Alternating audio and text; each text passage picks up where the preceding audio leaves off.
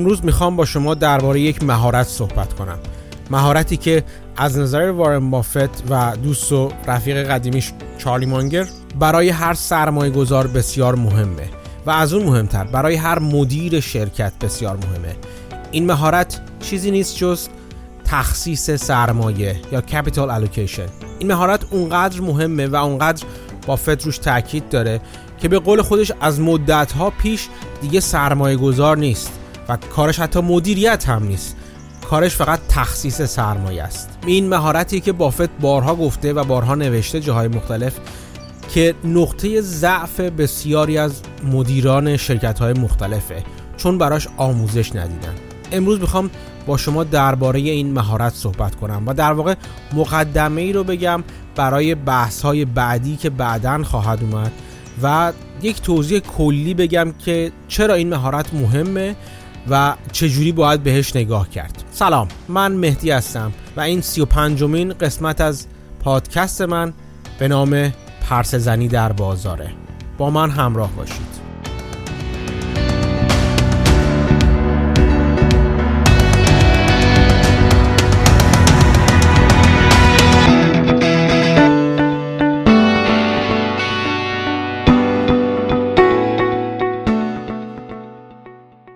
گفتم که وارن بافت بارها گفته و نوشته که مهارتی که خیلی از مدیرای عامل مدیر عامل شرکت های مختلف ازش بی بهر هستن مهارت در تخصیص سرمایه یا کپیتال الوکیشن هستش.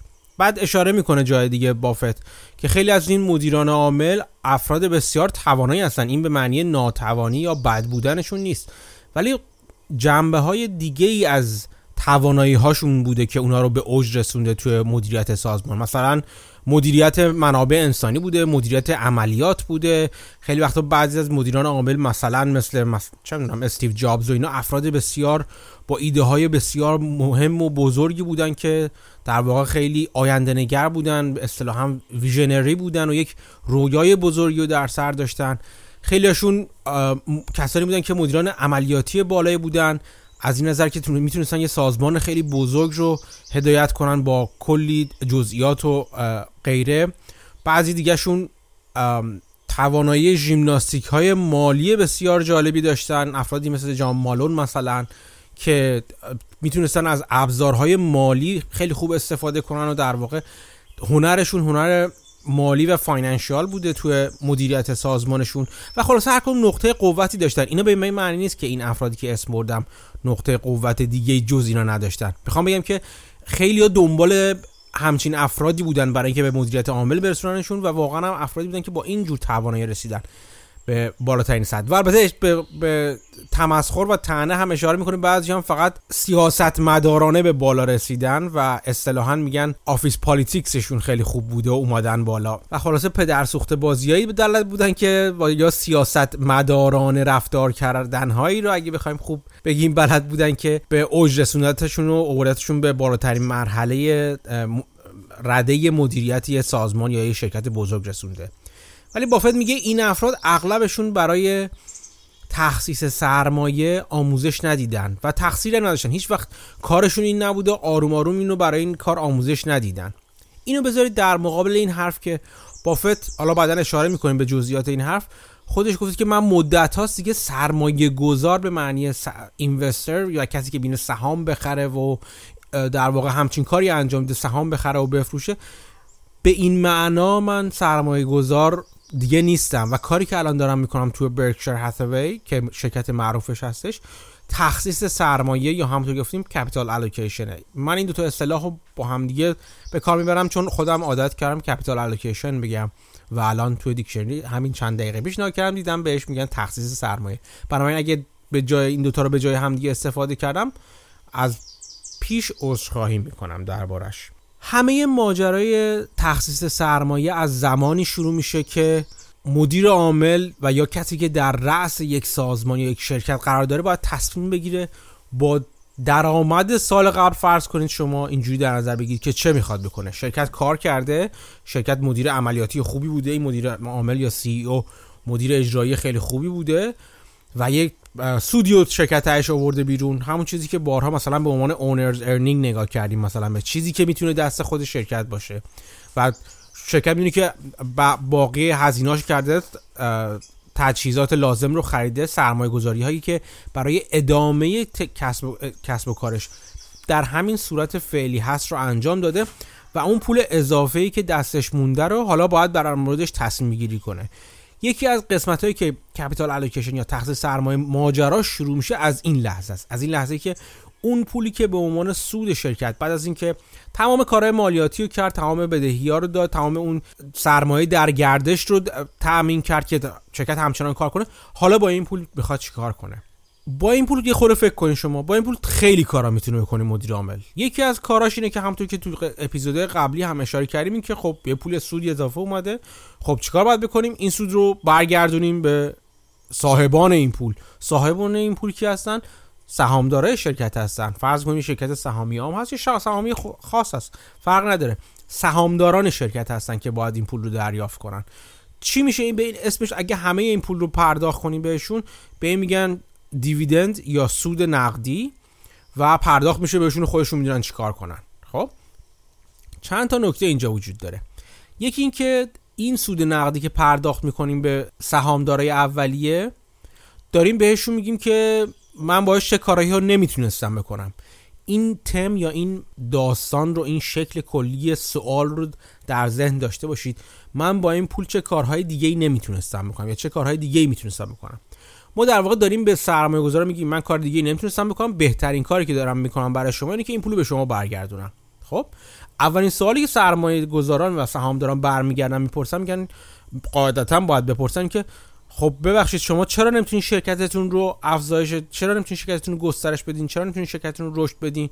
من الان این پول رو گذاشتم تو این شرکت شما که برای من کار کنه و سرمایه درسته من حالا هزینه های جاری دارم اینا. فرض کنیم کسی که اون هزینه های جاریشو نمی‌خواد. به عنوان سرمایه گذاری نگاه کرده به این ماجرا. چون یه سری هستن که خب بهش میگن دیویدند اینوستینگ یعنی سرمایه گذاری می‌کنن که همین دیویدندها یا سودای نقدی رو از سرمایه گذارشون بگیرن و استفاده کنن. مثلا بازنشسته ها مثلا کسی که حالا به هر دلیل درآمد این درآمد جاری و متداول و مداوم و متناوب این سرمایه گذاری رو می‌خوان.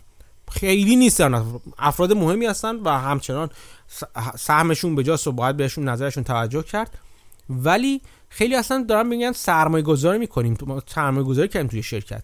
اگه یادتون باشه اولین قسمت های سرمایه گذاری چی بود؟ ما دیدمون دید بلند مدت بود. اینکه الان ما یه سرپولی رو می‌ذاریم که بعدها در آینده بیشتر ببریم. در واقع یک شرط بندی بسیار بلند مدت داریم می‌کنیم.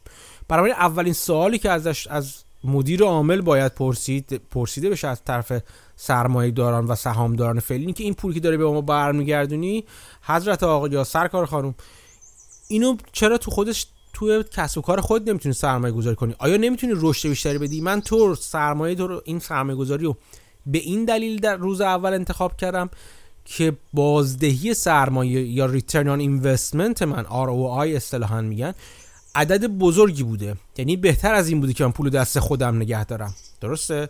یعنی مثلا دیدم اگه تو پولم همه عوامل دیگه بررسی کردم دیدم که در کدوم وضعیت سود تعدیل شده با ریسک من یعنی خب بالاخره همونطور که می‌دونید ریسک و ریوارد یا ریسک و برد در واقع تو هر شرط بندی خیلی وقتها نه همیشه حالا نکته هم اینجاست نه همیشه ولی خیلی وقتها با همدیگه متناسبن هرچی ریسک بالاتر سود بیشتر یا انتظار سود بیشتر اینجوری بخوایم بگیم بهتره. برای من همه فکر من سرمایه گذار همه فکرام که کرده بودم برگشتم پول گذاشتم تو این شرکت. یعنی حساب کردم. من با این پول کار بهتری نمی‌تونستم بکنم جز اینکه بذارمش تو این شرکت. خب؟ تو چرا داری برش میگردی به من این پولو؟ من انتظارم از تو اینه که برگردونی توی خودش و دوباره سرمایه گذاری کنی. یعنی این پول من نمی‌خوام بیاد تو جیب من الان. من می‌خوام تو این شرکت سرمایه گذاری بشه. دقت کنید. گفتم که برای کسانی که به عنوان درآمد نگاه نمی‌کنن و همچنان نظرشون این هستش که این شرکت مورد سرمایه گذاری بهینه ای هست براشون. مورد بهینه ای هستش که ما پولمون رو توی این سرمایه گذاری توی این شرکت بذاریم. برای این اولین ماجرات یعنی اولین کاری که به نظر همه می‌رسه باید با سود شرکت یه مدیر عامل بکنه در واقع آخرین کاریه که باید انجام بده. انتظار ازش میره که اون سودی رو که به دست آورده بر نگردونه به سهامداران. چون داره به این حرف بهشون میگه آ من این با این پول شما کار بهتری نمی‌تونم بکنم. توی خود شرکتم نمی‌تونم سرمایه گذاری کنم بنابراین خودتون می‌دونین و با پولتون. به قول معروف میگن خودشون می‌دونن با این نوناشون. برن هر کاری می‌خوام بکنم بکنن. ولی خب این نشونه خیلی خوبی نیست یعنی قاعدتا نشون میده این سیگنال رو این یا این گرا رو به سرمایه گذاران داره میده که مثل اینکه سرمایه گذاری که شما کردین چندان هم جالب نبوده. خب؟ بنابراین مدیر عامل یا کسی که سرمایه به عنوان وقتی در منصب تخصیص سرمایه میشینه در منصب capital allocator اصطلاحا میشینه باید بدونه با این پول چیکار کنه و برگردوندن پول به صاحبان پول همون اول کار خام بدترین و نه همیشه حالا میگیم بدترین آخرین کاریه که باید انجام بده. پس بیایم یه قدم عقب‌تر ببینیم با این پول چه کارهای دیگه می‌تونه بکنه این تخصیصگر سرمایه یا این capital allocator یا این مدیر عاملی که نشسته کارش این هستش. خب این گفتیم که فرض کنیم که بر نمیگردونه. یعنی فرض کنیم که حالا میگیم که حالا مثلا یه قسمتشو سود میده ولی یه قسمتشو نگه میداره. اگه خاطرتون باشه ما تو اپیزود 28 م راجع به look-through earning گفتیم و اون چیزی که بهش میگن سودی که نگه داشته سودی که پرداخت نکرده. اسم فارسی هم الان خاطرم نمیاد. بنابراین به عهده شما می‌ذارم که براتون یادآوری بشه. بهش میگن retained earning. اون چیزی که پولی که نپرداخت سودی که نپرداخته و نگه داشته. ببینیم فرق که یه قسمتش پرداخت. اون چیزی که پرداخت می‌کنه به نسبت کل رو بهش میگن پیات ریشیو که برای شرکت های دیویدندی هستش. یعنی مثلا اگه مثلا 10 دلار سود هر سهم باشه سود خالص هر سهم باشه اگه یک دلارش رو پرداخت کنه به عنوان سود نقدی به صاحبان سرمایه و به سهامدارا میگن 10 درصد payout ratio داشته. حالا این اصطلاحشه که حالا کاری باش نداریم اصطلاح دیگه. پس 9 دلارش موندش. ما تو اپیزود 8 نگاه کردیم و باهاتون مفصل صحبت کردم که این سودی که نگه میداره شرکت ما به عنوان retained earning یا سودی که نگه داشته و پرداخت نکرده باهاش چه کارایی می‌کنه؟ و اونجا اگه خاطرتون باشه و اگه خاطرتون نیست بهتون توصیه می‌کنم این رو اپیزود رو همینجا نگه دارید و برگردین اپیزود 28 رو گوش کنید چون اپیزود بسیار مهمی بود. درس بسیار مهمی هم براتون داشت در مورد انتخاب موارد سرمایه گذاری توی پورتفولیوتون. ما مفهومی اونجا بر براتون توضیح دادم به اسم لوک through ارنینگ اینکه در آینده این سودهای شما که نگه داشته شده چقدر براتون کار می‌کنه؟ و اونجا براتون گفتم که هر شرکتی نگاه می‌کنه و اون سودی که نگه میداره رو قاعدتا این قاعدتا دارم تو گیومه می‌ذارم براتون قاعدتا سرمایه گذاری کرده به روش های مختلفی که در موردش صحبت می‌کنیم برای اینکه شرکت رشد پیدا کنه. خود وقتی میگیم شرکت رشد پیدا کنه در مورد چیش رشد پیدا کنه؟ اندازه شکم مدیر عامل که قرار نیست رشد پیدا کنه یا ساختمونای مدیر شرکتی که قرار نیست رشد پیدا کنن. چون اون ارزش شرکت باید رشد پیدا کنه و بارها و بارها قانون طلایی سرمایه گذاری برای شما مطرح کردم یا ارزش گذاری رو. ارزش دارایی برابر با مجموع تنزیل شده های سود سودهای آتی که اون دارایی می‌تونه ما برگردونه. بنابراین اگه وقتی حرف از رشد می‌زنیم حرف از رشد از ارزش می‌زنیم. و یک قسمت مهم و در واقع اصل ارزش درآمدها و سودهای آتی که قرار اون دارایی به ما برگردونه. پس وقتی حرف از این می‌زنیم که توی شرکت سرمایه گذاری می‌کنه تو کسب و کار خودش مقداری از درآمد نگه داشته شده رو درآمدی که پرداخت نکرده به صاحبان سرمایه سهامداران خودش و retained earning بوده نگه داشته برای اینکه سرمایه گذاری کنه تو کسب و کار خودش این انتظار داریم ما که در آینده موجب افزایش درآمد بشه. و تو اپیزود 28 مفصل صحبت کردیم با مثال های مختلف که چطوری شرکت های مثل گوگل مثل کاسکو اگر خاطرم باشه شاید فیسبوک و مایکروسافت هم اونجا گفته بودم اگر درست خاطرم باشه. شرکت های مختلف چطوری این درآمدی که نگه داشتن رو سرمایه گذاری می‌کنن و باعث افزایش سودهای آتیشون میشن؟ اونجا به عنوان یه black box یا جعبه سیاه مطرح کردیم. گفتیم که کاری نداریم چه اتفاقی افتاده ولی این نگه داشتن در ما در واقع دار سود شرکت باعث شده که سودهای آتی شرکت افزایش بده کنه. و نشون دادیم در طول سال و اونجا به طور عجیب و جالب توجه نشون دادیم توی سالهای مختلف این کاسکو یا یه شرکت زن فروشگاه زنجیره‌ای بود که حتی بهتر از گوگل در چند سال اخیر 6 سال اخیر مثلا باعث شده که اون سرمایه گذاری که می‌کنه سود بیشتری بده. درسته؟ و اونجا این مفهوم look-through earning رو حساب معرفی کردیم و گفتیم که چجوری می‌تونیم به پورتفولیومون به صورت یک کلیت نگاه کنیم و انتظار داشته باشیم در آینده چه اتفاقی براش میفته انتظار به معنای پیش بینی نیست بلکه به معنی انتظاره. به معنی اینکه حدس می‌زنیم احتمال اینکه این اتفاق بیفته از احتمال های دیگه بالاتر باشه. اون قسمت پورتفولیو کار باشین. چیزی که می‌خوایم در موردش صحبت کنیم همین retained earning است. این سودهای نگه داشته شده و پرداخت نشده که باهاش قرار سرمایه گذاری کنیم. می‌خوایم راجع به این صحبت کنیم که این سرمایه گذاری به چه ترتیب و به چه روش هایی می‌تونه باشه. خب یه خورده بیایم فکر کنیم. فکر کنیم که با این سودهامون چیکار می‌تونیم بکنیم؟ اولین کاری که می‌تونیم سر تفکر فکر کنیم راجبش اینکه بسته به نوع و طبیعت شرکت ما می‌تونیم کارهای مختلفی بکنیم. مثلا اگه شرکتمون یه شرکتی مثل مثلا اپل رو در نظر بگیرید یا مثلا ها اپل شرکت خوبیه بذارید از اپل شروع کنیم. یک کاری که می‌تونیم اپل کنه انجام بدیم مثلا این اواخر دیدیم chipset M M رو M 1 رو معرفی کرد که در واقع فناوری جدیدی از چیپست های کاستماایز شده یا به طور خاص طراحی شده برای کارهای خودش بود و یک پارچه.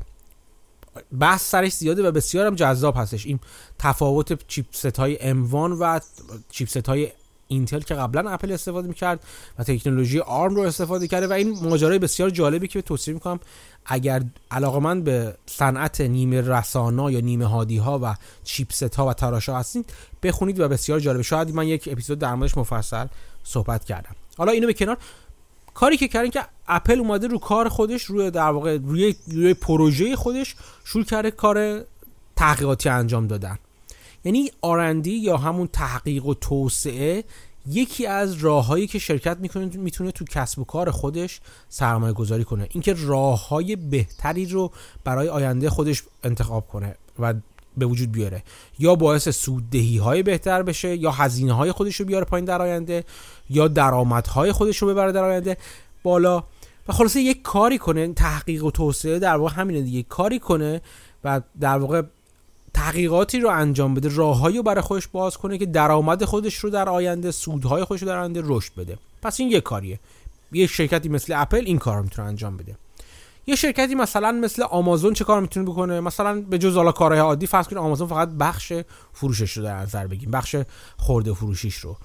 در نظر یا مثلا اونجا دیجیکالا دارین شما فکر کنم دوستانی که تو ایران هستن چیکار می‌تونه بکنه یکی این که مثلا بیاد پروژه تعریف کنه چه پروژه؟ مثلا مثلا بیاریم انبار جدید تو درست می‌کنیم. مثلا دیجیکالا مثلا میاد میگه من یه انبار می‌ذارم تو اصفهان و این باعث میشه که محل مرکز توزیع بزنم تو اصفهان. مثلا آمازون میگه یه مرکز توزیع یا یه انبار می‌زنم توی تورنتو مثلا تورنتو کانادا مثلا و این انتظار دارم سود من رو ببره بالاتر. چه جوری مثلا به این طریق که مثلا من می‌تونم خدمات ارسال سریع رو به مشتری اون تیکه افزایش بدم و این باعث بشه که مثلا بتونن اونا بتونن مشتری جدید پرایم یا مشتری های فوق جدید مشترکان جدید جلب کنم به کسب و کار خودم و در واقع مشترکین جدیدی که هر ماه مثلا تو این کانادا مثلا فکر کنم سالی 79 دلار مثلا میدن فرض کنیم 79 80 دلار میدن.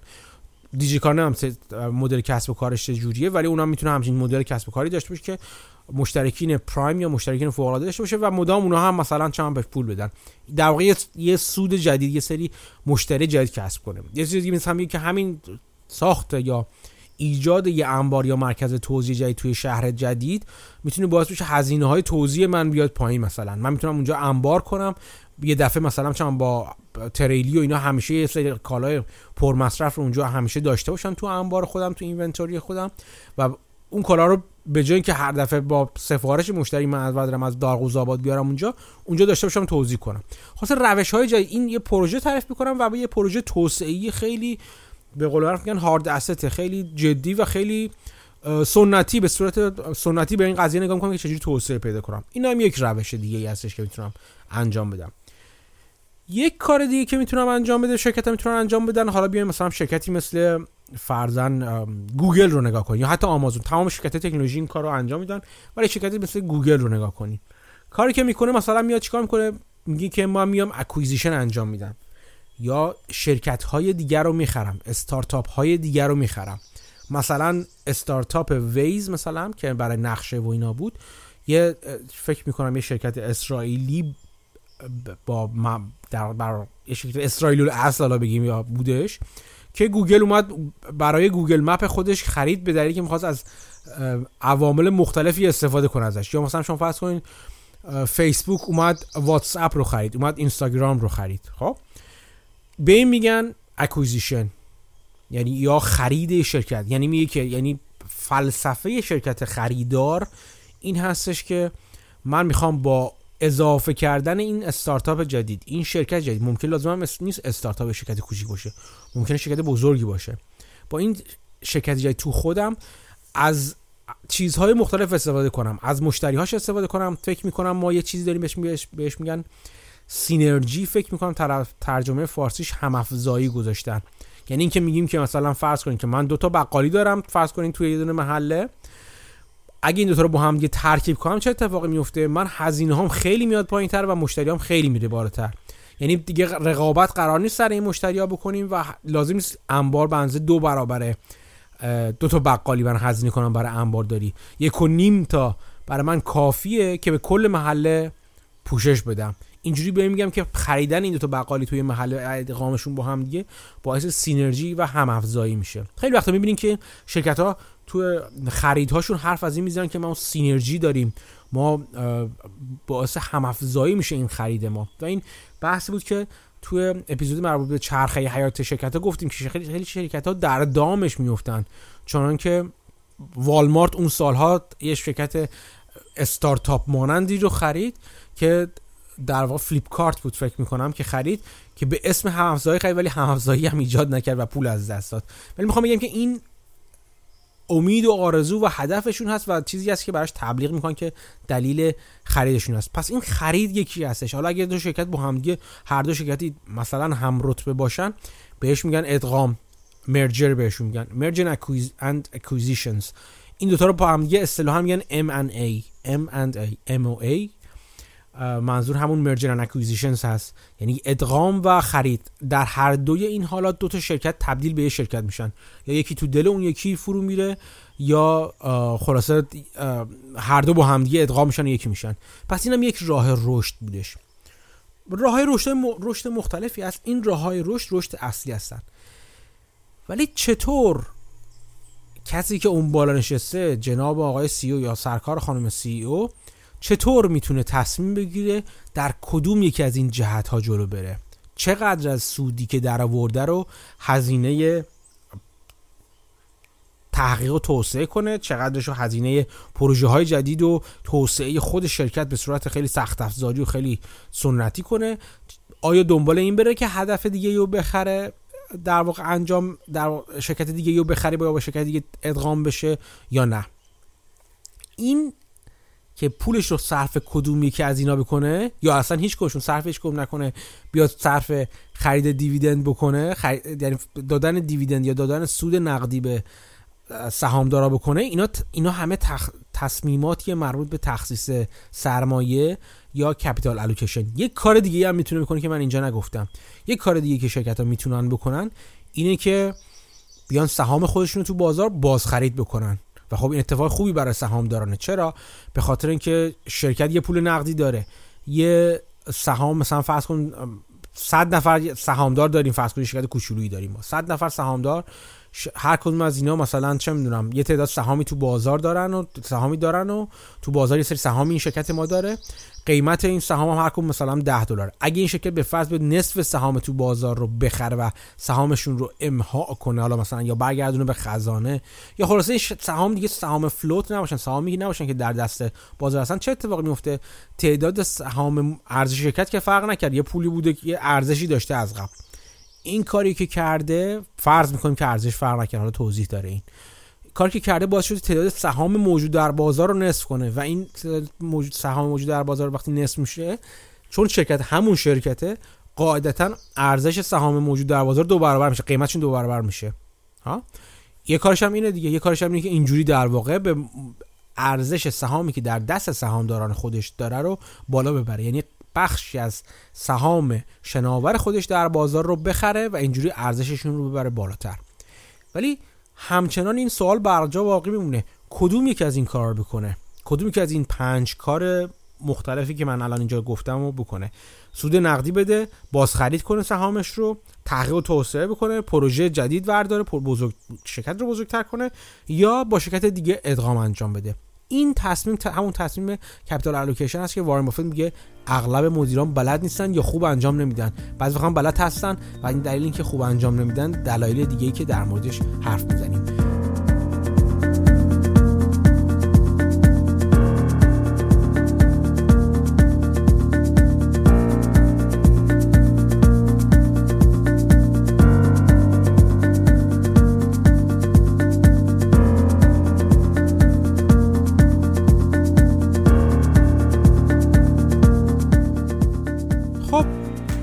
مدیر عامل ما چطور باید تصمیم بگیری کدومی که از این کار رو انجام بده؟ چطوری تصمیم بگیری که سرمایه رو به کدومی که از اینا اگه یا اگه به چند تاشون می‌خواد توضیح کنه به کدومهاشون و به چه میزان توضیح کنه؟ این همون تصمیمیه که در واقع تصمیم کبراست به قول کتاب بچگیامون کتاب درس بچگیامون برگردیم یه قدم عقب ببینیم که چطور باید راجع به همچین چیزی تصمیم گیری کنه. اگه خاطرتون باشه تو همون اپیزود 28 وقتی اومدیم با هم دیگه سرمایه گذاری های مختلف رو مرور کردیم دیدیم که اون سرمایه گذاری که بازدهی روی سرمایه گذارش بیشتر از همه بوده در واقع شرکت جذابتری بود مثل کاسکو. یعنی در واقع سرمایه گذاری روی کاسکو یا شرکت کاسکو نشون داده بود. با اون درآمدی که نگه داشته بود تونسته بود سودهای آتیش رو رشد بیشتری بده به نسبت اون درآمد. اینکه چقدر از اون درآمد رو سود رو نگه داشته بود و این نگه داشتن باعث چه افزایش سود آتی شده بود در طول زمان. اینجا هم ماجرا همونه. همونطور که گفتم هدف همیشه return on investment یا ROI یا بازدهی روی سرمایه گذاری هست. این تصمیم تنها در واقع میشه گفت مهمترین عاملی که یک مدیر عامل رو باید به سمت این تصمیم یا اون تصمیم هل بده همینه. من پولمو کجا خرج کنم بهتره. بدیهتا اونجایی که بیشتر برای من درآمد داره برای من سود داره. اونجا باید خرج کنم. این تصمیم رو مدیر عامل باید بگیره. اینکه فکر کنه که کدومی که از این پنج کاری که گفتیم ما براش سود بیشتری داره. آیا من تحقیق و توسعه دارم برام انجام بدم؟ برام سود بیشتری داره یا سود شرکت رو در آینده افزایش خواهد داد بیشتر افزایش میده؟ آیا شرکت رو توسعه فیزیکی بدن مثل همون ماجرای انبارهای آمازون یا دیجیکالا یا هرچی که اسمشو می‌ذارین شما شرکت خورده فروشی. آیا اون کار هستش که من سود آتیم رو افزایش میده برای سهامدارانم؟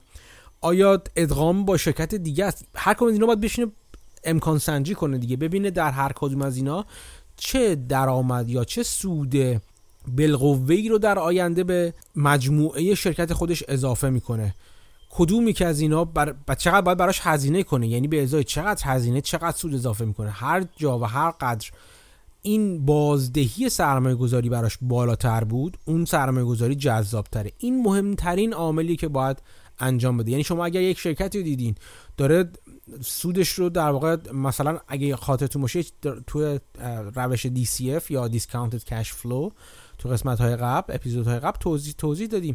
شرکت ها وقتی رشد می‌کنن از یه جای به بعد رشدشون می‌بینیم شرکت مشهور شده شرکت بالغ شده و رشدشون درست رشد می‌کنن. ولی بازدهی روی اون سرمایه گذاری مجدد که باعث رشد شده اون بازدهی بازدهی کافی نیست. بازدهی بسیار کمیه و اصلا در حد سود بانکیه. خب چه مرضیه عزیز دل من که اگه قرار تو این یه مقدار از سود من رو نگه داری و این سود بانکی هم همونقدر پول به من بدی همونقدر این کار انجام میده. خب من خودم بلدم بذارم تو بانک دیگه. پولو میدی به من اون کار انجام میدم برات. درسته؟ برای من از یک مدیر عامل انتظار داریم قاعدتا که جوری سرمایه گذاری کنه که بازدهی سرمایه گذاری بالایی داشته باشه. اولا بالاتر از حداقل های بازار. دوما بازدهی جذابی داشته باشه. درسته؟ و انتظار داریم سود بازگشت سرمایه بازگشت سرمایه خوبی باشه. و بین اینا همیشه انتخاب می‌کنه. اگه خاطر میشه من هم یک سوالی رو در ذهن داشته باشین. اینکه کدومی که از این سرمایه گذاری ها رو انتخاب کنه مدیر عامل بستگی مهمترین چیز بستگی به همینه. اینکه اگر این سرمایه گذاری رو نکنه چه سرمایه گذاری دیگه ای داره؟ برای مثال آلترناتیو یا امکان جایگزین بازگردوندن سود به سهامدارا که همون دیویدند یا سود نقدی باشه همیشه آلترناتیو نهایی هستش. یعنی اگه بدونی من هیچ جوری نمی‌تونم پولی رو سرمایه گذاری کنم که سود بالاتری از سودی که اون خودش می‌تونه انجام بده تو بازار انجام بده من پول بهتر برگردم به سرمایه گذار این این روش بسیار عادی و عاقلانه هست و اگه واقعا شرکت انقدر بالغ شده باشه که امکان سرمایه گذاری براش وجود نشه باشه این کار بسیار به قول معروف میگن شرافتمندانه ای که دیویدند پرداخت کنی. به خاطر همینم میگن که شرکت خوبه که عجیب نیست که دیویدند های یک باره بدن. یعنی شما یه سری شرکت داریم که ما دیویدند میدن یا سود نقدی میدن هر کوارتر یعنی هر سه فصل یا هر سال میدن. اینا شرکت های جالبی نیستن. یعنی که این داره این شرکت ها دارن به ما میگن که صرف نظر از این که زمان چه زمانیه چه سالیه چه اوضاع اقتصادی برپا هستش من پول برمیگردونم به شما. خب این یه خوره همچین غیر قابل باور به نظر می‌رسه دیگه. یعنی خیلی وقتا میشه که مثلا تو اوج و حزیز و اوج بازار یعنی افت و فراز بازار قیمت سهام خود شرکت به شدت افت می‌کنه. و ارزش اون سهام انقدر تو بازار میاد پایین که خوب میشه که اون مدیر عاملم در نقش یک سرمایه گذار هوشمند عمل کنه. بگه که قیمت این سهام از ارزش ذاتیش اومده پایینتر و من باید سهام رو بخرم. این حداقل کاری که من می‌تونم می‌کنم دیگه. بنابراین میام سهام رو بازخرید می‌کنم. همینجا دارم من به شما دارم نشون میدم. چه وقتی بازخرید سهام معنی داره؟ زمانی معنی داره که قیمت سهام از ارزش ذاتی سهام پایینتر باشه. و فقط در این صورت معنیدار هستش که شما بیاین سهام خودتون رو بخرین تو بازار. اگر قیمت سهام از ارزش ذاتی سهام بالاتر باشه شما در واقع دارین ضرر می‌کنید. درست مثل سرمایه گذار همونطور که گفتیم ما حداقلش اینه که ما در حد ارزش ذاتی باید بخریم یه سهام رو. درسته؟ چون اگه بالاتر بخریم گرون خریدیم و در واقع باید یه مدتی صبر کنیم تا این ضرری که دادیم تو خرید رو پس بده خرید ما بعد تا به سوددهی برسه.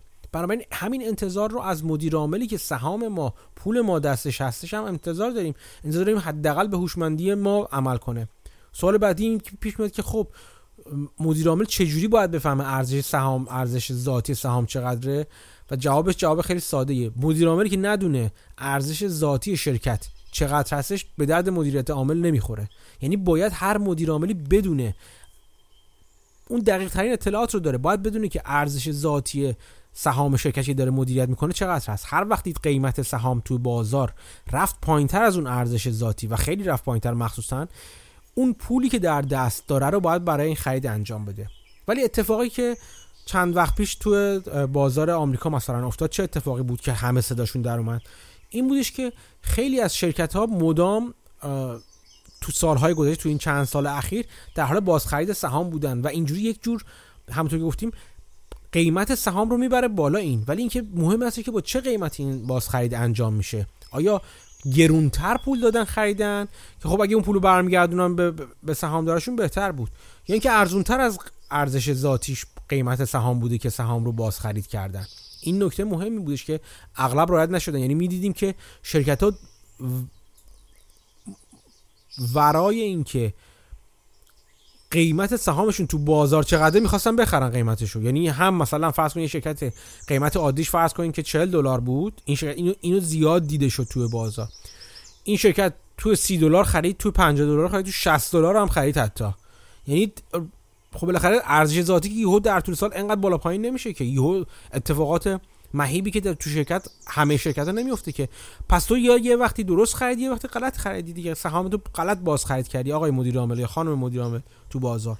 از اون بدتر گناه از اون نابخشودنی تر خیلی از این شرکت ها مثل شرکت های هواپیمایی که این همه لعن و نفرین پشت سرشون هست اینی که رفتن تو بازار پول قرض گرفتن. یعنی چون بانک مرکزی بابت انگولک های صفیحانه که داره می‌کنه نرخ بهره رو پایین نگه داشته این شرکت ها اصطلاحا میگن پول ارزون شده تو بازار. یعنی اینکه این نرخ بهره وقتی پایین هستش پول به راحتی و به ارزونی در دسترس شرکت ها هستش. چجوری هستش؟ راههای بسیار مختلف. اینکه مثلا اینا اوراق قرضه منتشر می‌کنن. اوراق قرضه منتشر می‌کنن و شروع می‌کنن از این پایین بودن نرخ بهره استفاده کردن. اوراق قرضهشون با نرخ بهره پایینی منتشر می‌کنن. ولی به حال زیر بدهی دارن میرن این شرکت ها زیر بدهی دارن میرن و اینجوری جذب سرمایه می‌کنن. و این سرمایه‌ش هم نه برای توسعه بلکه برای بازخرید سهام داره استفاده میشه. و این خب غلط غلطه درسته که قیمت سهامتون اولا که قیمت سهامتون که بالاست. این از این. به فرض اینکه قیمت سهامتون شما مناسب هستش پول بدهی بگیری بدی بابت اینکه سهامتو باز خرید کنی اونم چه شرکته؟ شرکت های هواپیمایی که اگه خاطرتون باشه اگر خونده باشین نوشته های منو راجع به چیزی به اسم اپریشنال لورج حرف یا اهرام عملیاتی عملیاتی صحبت کردم. اینکه این شرکت ها چه مقدار از هزینه هاشون هزینه ثابته و چه مقدار از هزینه هاشون هزینه در واقع متغیر هستش. شرکت هواپیمایی قسمت زیادی از هزینه هاشون هزینه ثابتی هست و این بخش عمده هزینه هاشون تعیین می‌کنه. هزینه متغیرشون مثل هزینه های مثلا مثل کارمندان مثل بنزین هواپیما سوخت هواپیما و غیره و غیره. اینا قسمت کوچیکشونه. این اصطلاحا میگن لورج و اهرام عملیاتی این شرکت ها بسیار بالاست. این باعث چی میشه؟ باعث این میشه که اگه اتفاقی بیفته که درآمد شرکت به شدت افت کنه شرکت نتونه از پس هزینه های ثابتش بر بیاد. چون نمی‌تونه هزینه ثابتش رو کم کنه مثل هزینه متغیرش. دقیقا ماجرایی که چیزی که در مورد شیوع ویروس فلان اتفاق افتاد. این شرکت ها هواپیماشون زمینگیر شدن. درآمدشون بسیار افت کرد. هزینه های ثابتشون بسیار بالا بود و همه رفتن تو مرز ورشکستگی. یعنی اگه دولت نمیاد وارد نمی‌شد همشون ورشکست شدن. در حالی که همه این شرکت ها چند وقت پیشش اوراق قرضه یا باندهایی رو اصطلاحا تو بازار منتشر کرده بودن و قرض گرفته بودن از بازار. پول قرض کرده بودن. این پول به چی زده بودن؟ زده بودن به خرید سهام. سهامی که چی؟ گرون بود. یعنی الان شرکت این فرضاً شرکت هواپیمای مختلف سهامشون اومده پایین مثلا یک دوم یک سوم قیمت پارسالش شده. خب؟ الان وقت خرید بود نه اون موقع گرون بود سهامشون. و این سهام خودشون تو گرونی خریده بودن و اون پولی که باید صرف مثلا اینکه یه تو خزانه خودشون نگه میشن برای زمانهای غیر عادی مثل الان که اگه به هر دلیل درآمدشون قطع می‌شد چجوری می‌خوان از پس خودشون برمیاد ولی این کار نکردن. این کار نکردن. چرا؟ تا حد زیاده بازار مجبورشون می‌کنه ها. به خاطر اینکه اگه تو همون مثل ماجرای چیزه ماجرای اگه یادتون باشه معضل زندانیان. یکیشون که این کارو بکنه سهامش میره بالا چون بازخرید کرده سهامش بازار اون بازار باز تو گیمه می‌ذارم. کارآمد که بازار احمق کارآمد بعد اینجا اسمش رو گذاشت. به شرکتی که سهام خودش تو بازار داره باز خرید می‌کنه بهش ارزش بیشتری میده سهامش میفرسته قیمت سهامش میفرسته بالا. و این شرکت جذابتر از اون شرکت های دیگه به نظر میاد که ممکنه پول نقد رو نگه داشته باشن برای روز مبادا که از بحران عبور کنن. و اینجوری مدیر عامل تحت فشار قرار می‌گیریم یا آقا جان سهامداران همون سهامدارایی که در واقع سهامدارا چندان عاقلی هم نیستن مدیر عامل تحت فشار قرار میدن. که آقا تو چرا سهام شرکت رقیب دو برابر شد تو این مثلا سه سالش؟ سهام ما همونجوری مونده. حالا بیا براشون توضیح بده مدیر عامل که بابا جان این این پول ما برای زمان مبادا. برای اینکه شرکت رو نمی‌خوام تو موقعیتی قرار بدیم که اگر درآمدمون به هر دلیل اومد پایین نتونیم از پس هزینه هامون بر بیایم. اینو نمی‌فهمه سهامدار دیگه. به خاطر اینکه نگاه سهامدارها هم نگاه بیماری شده و نگاه کوتاه مدتی شده. این فشار رو اونا هم هست. و خواستم کلا اینو بهتون میگم. بازخرید سهام از دو جهت مهمه. اینکه بازخرید سهام رو در چه قیمتی انجام میدیم و دوما تأمین مالی این بازخرید از کجا در میاد؟ از کجا ناشی میشه؟ همینجا تو پرانتز یه سوالم از دوستانی که تو ایران هستن بپرسم. تو پادکست اگر دوست داشتین تو کانال توییتری تو تو توییتر پادکست تو کانال تلگرام پادکست هر کدوم براتون راحت تر بود به من جواب بدید. من نمی‌دونم دقیقا بازخرید ها تو ایران به چه وضعی آیا بازخرید انجام میدن شرکت ها نمیدن شرکت ها آیا نظارتی هستش که با چه قیمتی دارن سهام بازخرید می‌کنن؟ آیا بودجه تخصیص می‌کنن تخصیص میدن قبلش؟ چون اینجا اینجوری که مثلا اپل اول سال یا اول کوارتر میگه من در چند کوارتر آینده در چهار کوارتر بعدی چهار چهار سه فصل آینده چهار سه ماه آینده و چهار فصل آینده اینقدر میلیارد دلار می‌ذارن برای بازخرید سهامم مشخص نمی‌کنه که چقدر چه جوری می‌خواد بخره. فقط میگه اینقدر پول از پول نقدم گذاشتم برای اینکه اگه قیمت سهام جذاب بود بخرمش. آیا تو این ایران هم این کار انجام میشه یا نمیشه؟ و یا نظارتی هست از طرف سهامداران؟ بازخواست میشن اصولا از طرف سهامداران که چرا سهام رو با این قیمت خریدید؟ چرا تامین تامین مالی خرید رو از کجا انجام دادین و غیره و غیره. این سوال جالبی هست که به نظر من جای فکر داره در مورد بازار ایران. تو این ماجرای بای بک ها اصطلاحا بازخریدار بهش میگن بای بک بای بک سهام در یا شیر بای بک اصطلاحا میگن. توی بازارهای بین‌المللی بسیار موضوع داغی هست. انقدر که تقریبا هر سال از وارن بافت تو مجمع چیز مجمع سهامداران می‌پرسن و بافت خیلی هوشمندانم همیشه این سوال رو جواب داده و در موردش حرف زده. که مهمه که اولا کار خوبیه. همینجوری کار خوبیه. چون باعث میشه ارزش رو برای ارزش سهام سهامداران ببریم بالاتر. ولی اینکه این کار خوب باید ببینیم که اولا به چه قیمتی انجام شده یعنی تامین مالیش از کجا هست؟ تامین مالی درستی داره یا نداره؟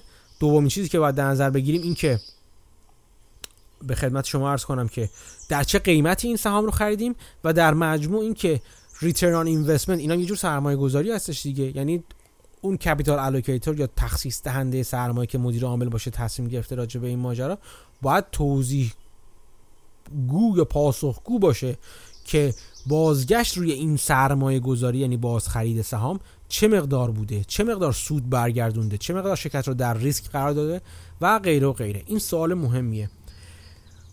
باز دوباره یه قدم برگردیم عقب. پس معیار تصمیم گیری برای اینکه پولش و شرکت سود اون مقداری از سود سودی که به دست میاره در از عملیات خودش یا از کارهای غیر عملیاتی خودش چه کار بکنه به عهده تخصیصگر سرمایه یا کپیتال الوکیتری هستش که اون بالا نشسته مدیر که اون بالا نشسته و این مهارتی که باید داشته باشه. و اولین و مهمترین عاملی که باید در نظر بگیره اینه که بازگشت روی کدوم یکی از این سرمایه گذاری براش به صرف است. اینجا مفهومی مطرح میشه که چارلی مانگر یا در واقع دوست و همکار قدیمی و معاون بافت بارها بارها راجعش صحبت کرده به اسم اپورتونیتی کاست یا هم هزینه چی بگم هزینه موقعیت بگیم اسمشو نمی‌دونم اپورتونیتی کاست رو چی ترجمه کردن. چی هست؟ بذارین توضیح بدم چی هست. این حالا اسم ترجمهش مهم نیست مفهومش مهمه. اینه که هم میگه که همیشه جذابیت یک سرمایه گذاری تصمیم گیری در مورد این جذابیت سرمایه گذاری با در نظر گرفتن آلترناتیو هایی که انجام نمیدیم. اگر ما میایم مثلا سرمایه گذاری می‌کنیم یا سهاممون رو می‌خریم باید با توجه به این تصمیم گیری باشه که اگر نخریم چیکار کنیم؟ آیا بریم انبارهای شرکت رو اضافه کنیم. آیا شرکت کوچیک دیگه رو بخریم؟ آیا بریم پولمون بذاریم بانک سودش رو بگیریم مثلا آیا بریم سهام شرکت دیگه رو بخریم؟ ها این هم یکی دیگه از راه هست اصلا ممکنه یه شرکت ما مثلا آمازون بیاد سهام والمارت رو بخره مثلا. به این تشخیص برسه. این هم یه راه سرمایه گذاری یعنی سهام خریدن هم یک راه دیگه ای هستش. به دلایل مختلف ممکن این کار بکنه که حالا جای بحثش اینجا نیستش. پس این opportunity cost اینه. اینکه ما چه سرمایه گذاری و وامی‌نهیم که سرمایه گذاری که تصمیم گرفتیم انجامش بدیم رو برگزینیم. ادبی شد. به عنوان سرمایه گذاریمون این opportunity cost یعنی ارزش هر سرمایه این که تصمیم گیری در مورد این سرمایه گذاری انجام بدیم یا نه با در نظر گرفتن opportunity cost هست opportunity cost چیه؟ اینکه ما چه چه کارهای دیگه نکردیم که داریم این کار رو می‌کنیم. اون پول محدود دیگه. پول که چی میگم بهش؟ مثل عرفات در آن واحد در دو جا ظاهر نمیشه که تیل ارز کنه یا اصلا در دو جا ظاهر بشه. پول یا پوله؟ یا اینجا باید خرجش کنیم یا اونجا باید خرجش کنیم. یا البته میشه تصمیم گرفت که نصفش اینجا نصفش اونجا خرج کنیم. و اینجوری چی وسط میاد؟ اگه خاطرتون باشه همون فرمول کلی وسط میاد که سرمایه تخصیص دهنده سرمایه ما یا کپیتال الوکیتر ما باید اگر بخواد چند تا چیز رو با هم دیگه انجام بده چند تا سرمایه گذاری رو با هم انجام بده اینکه چه بخشی از اون سرمایه رو به کدوم یکی از این سرمایه گذاری ها اختصاص بده باز هم برمیگرده به نگاهی از فرمول کلی. حالا من نمیگم لزوما فرمول کلی رو دنبال کنه اگه خاطرتون باشه ما توی اپیزود مفصل راجع بهش صحبت کردیم ولی باید یک دید اونجوری داشته باشه. اینکه آیا انقدر مطمئنه که همه تخم مرغاشو بذاره توی توی سبد به قول معروف؟ و اون سبد رو به پات یا تخم مرغاشو چند تا پخش کنه و اینکه هر به هر کم چقدر تخصیص بده؟ با نگاهی به فرمول کلیه یا فرمول کلی پیشرفته یا فرمول کلی تخفیف یافته صورت های مختلفی داره و اصلا فرمول های موازی مختلفی هم وجود داره براش. ولی با یکی از این نگاه ها باید در مورد سرمایه گذاری های مختلفی که در دست داره یا جلو روی میز قرار داره به قول گزینه های روی میز به قول معروف در موردشون تصمیم گیری کنه. این هم نکته بسیار مهمی که باید بهش بپردازیم. پس این کل مجموعه میشه خواستم براتون آشنایی بدم که این یک مقدمه بر کپیتال الوکیشن تخصیص سرمایه. این خیلی خیلی مهمه. به این موضوع من توصیه می‌کنم جدی فکر کنید. این موضوعی که شما به عنوان سرمایه گذار جدا از اینکه مدیر داره چه کار می‌کنه برای خودش شما به عنوان یک سرمایه گذار هم باید بهش برای اشراف داشته باشین و روش فکر کنید و تصمیم بگیرید. شما هم یک پول محدودی دارید. یک می‌تونید چند تا سرمایه چند جور سرمایه گذاری کنید. می‌تونید کش نگه دارید. اینم یه جور سرمایه گذاریه وارن بافت نگاه مثلا 140 میلیارد نگه میداره به یک دلیلی. حالا دلیل واضح هست ناواضح هست درست هست غلط هست. می‌خوام بگم اینم یک آپشن هست. برای شما یک انتخاب هست برای شما. آیا پولو برمیگرد پول مثلا میرید تو بانک می‌ذارید سود بانکی می‌گیرید؟ آیا سهام می‌خرید؟ آیا سهامت کدوم شرکت می‌خرید؟ چقدر می‌خرید؟ چند تا می‌خرید؟ در واقع اگر نگاه کنید یه ذره از عقبتر به این ماجرا نگاه کنید کپیتال الوکیشن اصل سرمایه گذاریه یعنی اصول اصول اولیه سرمایه گذاری اینکه پولتون رو با پولتون چیکار بکنید. این غیر از اینی که اینکه بخوام میگیم سرمایه گذاری می‌کنید یک جواب کلیه برای سوال capital allocation یا تخصیص سرمایه. بهتون توصیه می‌کنم راجع به این موضوع فکر کنید و کمی تعمق کنید خلاصه راجبش به کلام بزرگتر. دو تا نکته انتهایی رو توی این بحث بگم و بحث این هفته رو هم ببندم. یک نکته این که همونطور گفتم برگردم این دور رو کامل کنم. بافت گفته که من مدت هاست capital allocator هستم فقط. بذارید بهتون بگم این به چه معنا هست. همونطور که براتون یک بار گفتم توی یکی از اپیزودها بافت دو تا شرکت شرکت می‌تونیم بگیم دو پاره است. حالا به صورت کلی تقسیم کنیم. یه قسمتش سهام شرکت هایی که می‌خره که میره تو پورتفولیوی برکشایر هاتوی در واقع قسمتی از برکشایر هاتوی سرمایه گذاری های بهش بهشون میگه مارکتبل سرمایه گذاری های بازار هست و در واقع میاد قسمتی از کسب و کارهای دیگر رو می‌خره. یه قسمت بافت یه قسمت برکشایر قسمت هولدینگش هست. یعنی از این نظر هولدینگ هستش که کل کسب و کارهای دیگه رو خریده تو دل خودش داره. بافت کاری که می‌کنه اون قسمت سرمایه‌گذاری بذارید کنار. این شرکت ها همش براشون سود میارن. شرکت سیز کندی که شکلاتیه شرکت گایکو که یه شرکت بیمه معروف هست. شرکت جنرال ری که یه شرکت بیمه در واقع اینشورنس خیلی معروف هستش. به خدمت شما عرض کنم که شرکت دری کوینز مثلا یه شرکت مثلا رستوران های زنجیره هستش. شرکت مثلا راهن برلینگتون رو داره که شرکت راهن هستش.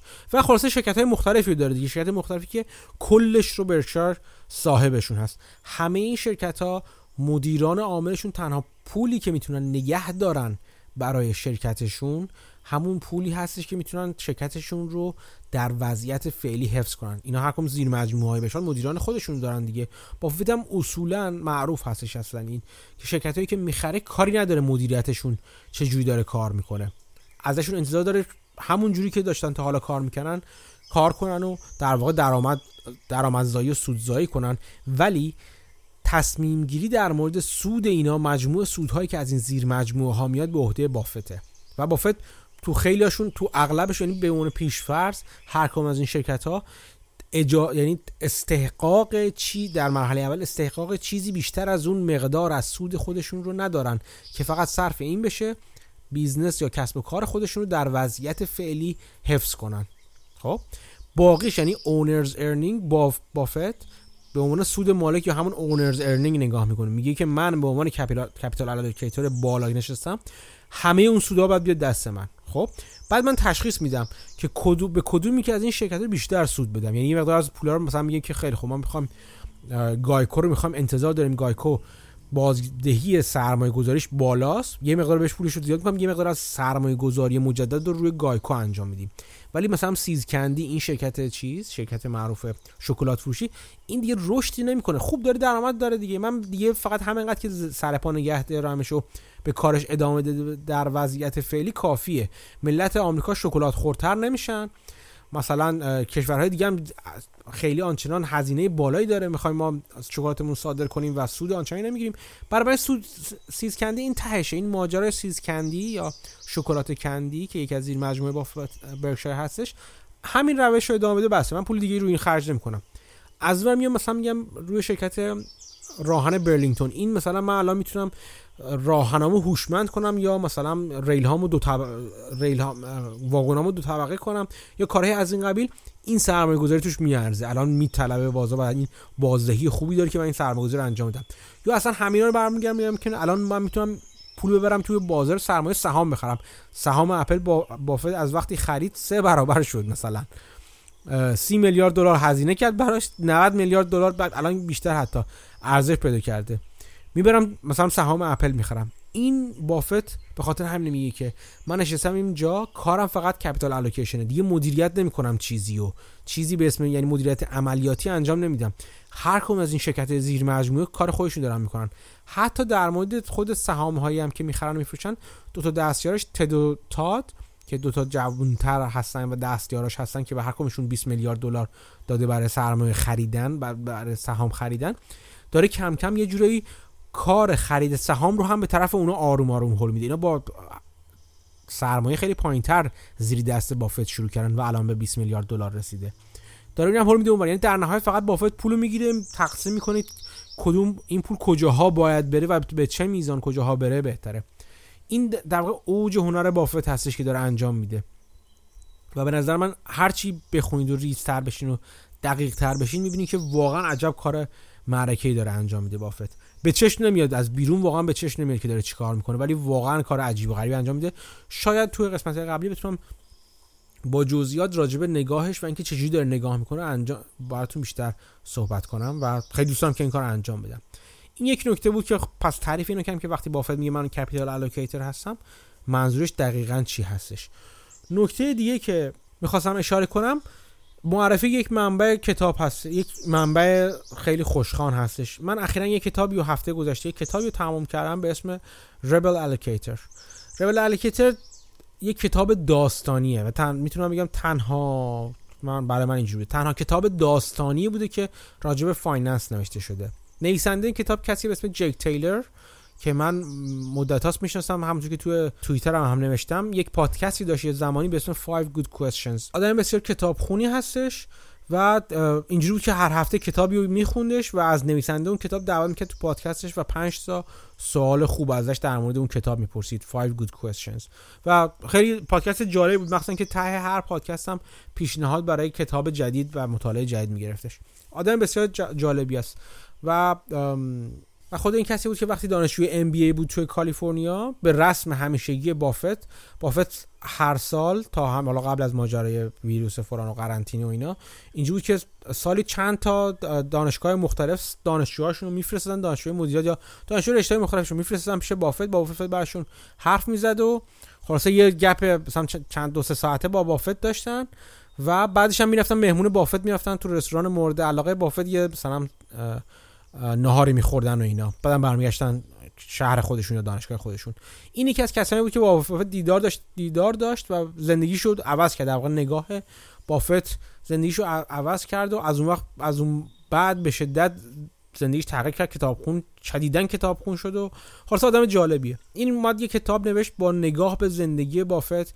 با نگاه به فلسفه بافت و نامه های بافت و بعد از اون سال من فکر کنم 10 15 سالی که همیشه مدام داره میره توی جلسه های مجمع مجمع سالانه سهامداران بکشار شرکت می‌کنه در واقع پای صحبت بافت میشینه و دید خیلی شناخت خیلی خوبی داره از بافت تا حد خیلی زیادی و اینکه تمام نوشته هاشو خونده تمام نامه هایی که بافت به سهامدارانش می خونده و نگاه بافت رو به تخصیص سرمایه در واقع تو این کتاب به اسم ریبل الوکیتر یا تخصیصگر یاقی اسمش رو بذاریم بررسی کرد. چون از این نظرم به اسمش گذاشته ریبل الوکیتر یا تخصیصگر یاقی به این دلیل که بافت اصولا خیلی بر مبنا و بر اساس آموزه های مدیریت و ام متداول در دانشگاه ها نگاه نمی‌کنه به کپیتال الوکیشن و تخصیص سرمایه و جور دیگه نگاه می‌کنه و خیلی ایدادهای خیلی جدی بعضا می‌گیره. به همین دلیل اسمش گذاشته ریبل الوکیتر این کتاب داست به صورت یک داستان تعریف کرده که یه جوونی از یه آدم خیلی مسنتر و یه سرمایه گذار یه مدیر خیلی موفقی کم کم می‌خواد یاد بگیره. کتاب خیلی کتاب عمیقی نیستش و ولی خیلی خوشخانه. یعنی واقعا خیلی سریع می‌تونید شما این کتاب بخونید کتاب یه کتاب 200 صفحه‌ایه. من فایلش رو گذاشتم توی کانال پادکست کانال پادکست تو تلگرام گذاشتم می‌تونید اونجا مراجعه کنید. مخصوصا اگر جوونی جوون فرد جوونتری رو می‌خواید در مورد دید خوبی بهش بدین در مورد finance در مورد سرمایه گذاری و کلا capital allocation که موضوع بسیار مهم و اصلی هستش توصیه می‌کنم که این کتاب رو بخونید. کتاب سبک و خوشخونیه. این رو هم خواستم به عنوان یک منبع جانبی بگم که بخونید تانشی می‌دونم ترجمه نشده و فکرم نمی کنم ترجمه شده باشه تا حالا. به خاطر اینکه جک تیلور که نویسنده کتاب هست که خیلی نویسنده مشهور نیست. یک کتاب نوشته دیگه کلا. کارش همین سرمایه گذاری portfolio management هستش و یک کتاب خواسته بنویسه. این کتاب رو اینجوری نوشته به داستانی نوشته. بد نخواهد بود احتمالا اگه کسی ترجمه کنه توی بازار ایران هم به نظر میاد که کتاب جالبی باشه برای جوونترها می‌تونه خیلی کتاب جالبی باشه برای شروع آشنایشون با سرمایه گذاری یه دو سه دقیقه نهایی هم با من باشید و بعدم که پادکست رو اپیزود این قسمت رو هم جمع کنیم.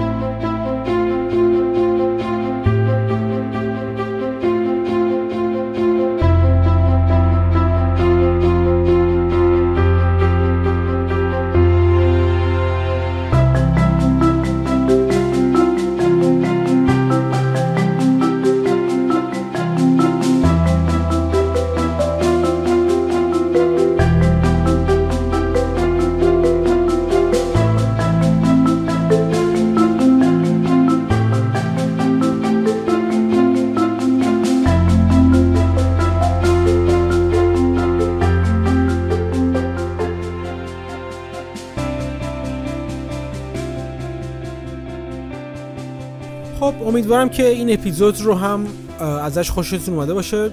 چیزی برای فکر کردن بهتون داده باشه. همونطور گفتم این مقدمه ای بود بر بحث های آینده که احتمالا من تو پادکست در موردش صحبت می‌کنم و عمیقتر خیلی عمیقتر توی همون دوره آنلاین ویدیویی آنلاین که قرار درست کنم و همچنان قرار درست کنم تو اون عمیقتر صحبت می‌کنم.